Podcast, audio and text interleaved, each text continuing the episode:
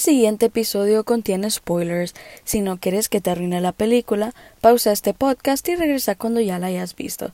De aquí en adelante todos están bajo su propia responsabilidad. Atentamente, la gerencia.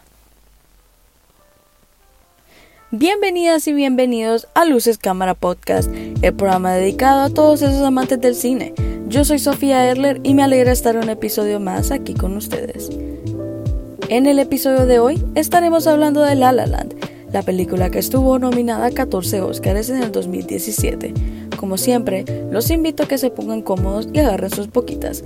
Sin nada más que agregar, doy por iniciado este episodio.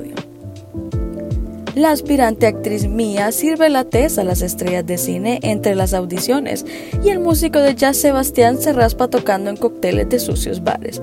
Pero a medida que el éxito aumenta, se enfrenta a decisiones que deshilachan el frágil tejido de su relación amorosa y los sueños que tanto les ha costado mantener. Esto amenaza con desgarrarlos a los dos. Esta película salió el 25 de diciembre del 2016. Está dirigida por Damien Chazelle, también conocido por dirigir Whiplash en 2014. Esta película también cuenta con las actuaciones de Emma Stone y Ryan Gosling, que son los personajes principales de esta película. Y después tenemos actores que juegan papeles secundarios como John Legend y J.K. Simmons. Esta película fue nominada, como les dije, a 14 Oscars en el 2017, de los cuales se llevó 6. También estuvo nominada a 7 Globos de Oro, de los cuales se los llevó todos. Y también tuvo 11 nominaciones para los BAFTA Awards, de los cuales se ganó 5. Bueno, hablemos. La La Land. La película con historia de Hollywood, pero final de Game of Thrones. Y pues desde ahorita les voy diciendo que este episodio será un poco diferente, ya que no me quiero enfocar mucho en la historia, ya que este es algo básica y empieza siendo como cliché. Dos personas extrañas se tienen una medio relación de coqueteo-odio y pues pasa algo que en este caso es un super número musical y se enamoran. Mediante la película avanza, hay una montaña rusa de emociones y problemas y pues al final todos estamos decepcionados y tristes porque esos dos personajes no terminan juntos. Para mí, en lo personal, esto fue algo bueno, ya que muchas veces Hollywood no da esos finales de cuentos de hadas nada reales, black. Y pues esta película nos, nos entrega un final más apegado a la realidad, que es, solo porque supuestamente conozcas a alguien que se sienta como el amor de tu vida y te entienda, no significa que están destinados a estar juntos. Es como mi crush y yo, por ejemplo. Somos muy buenos amigos. Me encanta el hecho que la película dura dos horas y usa esas dos horas para enamorarnos de ellos y su relación y pues al final todo se derrumba, así como todo se derrumbó. Pero ajá, esa es la historia de la película. Simple y complicada. Hoy nos vamos a enfocar en lo que para mí es verdaderamente La La Land, una obra maestra audiovisual que trasciende más allá de una simple historia. Así que acompáñenme a desglosar el significado detrás de la estética y estilo de La La Land. Primero que todo, vamos a hablar de los colores de la película. Todos los colores de esta película representan algo. Y no, no estoy loca. Tomemos en cuenta que los colores de esta película son vibrantes. Y pues tomemos también en cuenta lo emocionante que es la película. Así que contrastan muy bien. Hay algo mucho más colorido sobre La La Land comparado a otras películas. Y pues eso se debe a que esta movie usa colores primarios. Ya saben, rojo, amarillo, azul. Bueno, no sé por qué gasto mi tiempo explicándoles cuáles son los colores primarios, pero bueno. Linus Sandgreen, el director de fotografía, usa estos colores como símbolo de Hollywood. Ahora, aquí viene mi teoría de separación y unión de colores, ¿ok? Ok. Cuando Mia y Sebastian aún no se conocen o no tienen esa chispa de amor, los colores primarios están separados estos se encuentran en la ropa de la gente. Por ejemplo, en la escena de la fiesta con la canción de Someone in the Crowd, Mia y sus amigas llevan puestos vestidos con colores primarios. Al momento de llegar a la fiesta, todo es un simple contraste azul. Otro ejemplo es cuando Mia y Sebastián se hablan en aquella fiesta de día, cuando ella le pide a la banda para la que Sebastián toca una canción con la que él no se siente muy cómodo interpretando. Ella usa un vestido amarillo y él una camisa roja. Pero cuando llegamos a la famosa escena del tap, la escena del póster, el cielo está como color índigo y como sabemos el índigo es con un azul tirando morado. Pero aún ellos están usando esa ropa con colores primarios separados. Pero ese cielo con la unión de los colores simboliza como el acercamiento de los dos, como el hmm, ¿será o no será? Y pues desde ahí podemos observar como todo es una unión de estos colores primarios, o sea, la unión de ellos en una relación. Entre otros ejemplos tenemos, por ejemplo, la escena del club de jazz, cuando Sebastián está tocando el piano y Mia está bailando. Hay un tono anaranjado. O en la escena del observatorio donde ellos están bailando, preciosos. Hay tonos morados. Y por último, el verde de la escena donde los dos cantan City of Stars. Ya saben, esa canción City of Stars. Are you shining just for me? Bueno, así que, para que estemos en la misma página, la separación de los colores se da en la ropa y las luces. Esto simboliza el hecho de que Mía y Sebastián no eran nada o por lo menos no había una chispa de amor. Y la fusión de estos colores se da en los fondos de cada escena, en las luces o en la fotografía. Y esto simboliza su unión como pareja. ¿Ok? Ok. Ahora, viene la regresión y separación de los colores. Nos damos cuenta que ya nada se está mezclando como debería de ser y pues ahí nos damos cuenta que esto todo se está se está yendo al bledo. Y pues los personajes tocan fondo y empieza como les dije esa regresión en su relación. Por ejemplo, cuando Sebastián empieza a tocar con su nueva banda de jazz y se empieza a distanciar de Mia, los colores primarios que estuvieron unidos se empiezan a desintegrar y empiezan a volverse a ver en la ropa de la gente. O cuando Sebastián no fue a la presentación de Mia, el color de la toma era netamente azul. Yo no había ninguna mezcla de colores. Ahorita que me pongo a pensar, Sebastián sí una mierda de persona. Pero bueno, sigamos. Ahora, avanzamos hacia una de las últimas escenas, que es donde Mia y Sebastián se imaginan lo que pudo haber sido.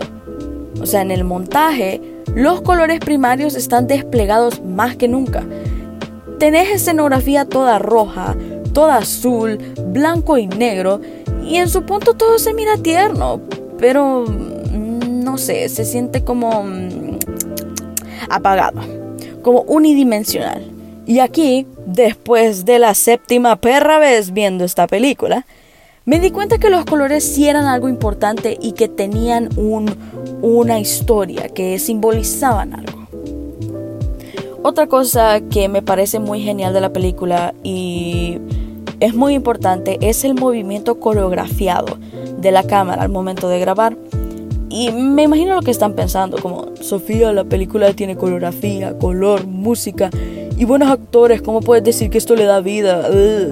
Pues denme decirles que si esta película contara con una cámara móvil, que no se moviera, solo grabara las coreografías, este sería otro musical más. No sería algo trascendente o algo que salga de lo normal. Sería una película más.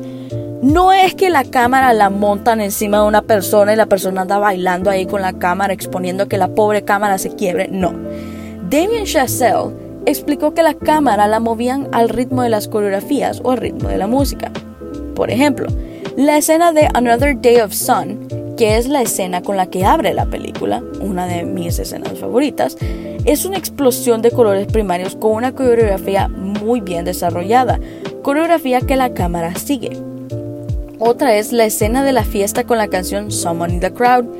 La cámara sigue a Mia y sus amigas hasta llegar a la fiesta y luego se mete en la coreografía y hasta se mete a la piscina a dar vueltas y vueltas como en la coreografía, escena que me marea un poco. También la famosa escena de baile de tap es otra de las escenas que podemos ver como ejemplo que la cámara sigue la coreografía. Y pues otra de mis escenas favoritas fue la escena del club de jazz, donde como les expliqué, Sebastián está tocando el piano y Mia está bailando. Y pues esta fue una de las escenas que más me gustó por la manera en que fue filmada. o sea, la cámara no tiene ningún corte. Capta el momento entre estas dos personas. Graba en una secuencia dirigiéndose de Gosling hacia Stone y viceversa. Damien Chazelle lo que hizo fue tocar el hombro del camarógrafo cada vez que había que cambiar de enfoque y simplemente le salió genial. Y pues eso me trae a mi siguiente punto. Las largas escenas sin corte son lo que nos hipnotiza de esta película. Algo que Damien Chazelle se jugó muy bien es que nos mantiene con la vista pegada a lo que está pasando en la escena, sin arruinarla con tanto corte, corte, corte, corte, corte.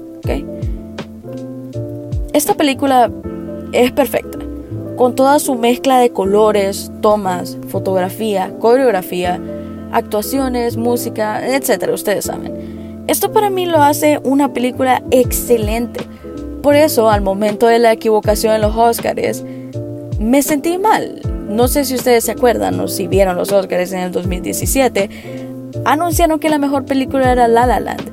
Y cuando todo el cast y todo el crew se sube al escenario y están hablando, se dan cuenta de que fue una equivocación y que fue Moonlight la que ganó. Sí, Moonlight es una excelente película, con una muy buena historia, unos muy buenos actores. En serio se les recomiendo que la vean, pero creo que solo era eso, historia y actores. No podía irse más allá de eso, no había una estética ni un estilo como lo tenía La La Land. Pero bueno, estoy feliz con todos los premios que se ha llevado La La Land, se los merece.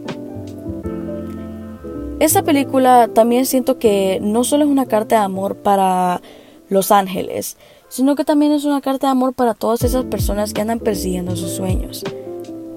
No sé, ¿qué piensan ustedes? Ahora, dato interesante de la película. Al momento de grabar Another Day of Sun, la primera escena con la que abre la película, tuvieron que cerrar toda la carretera de Los Ángeles. O sea, ya que si ustedes se fijan, es donde la escena tomó lugar.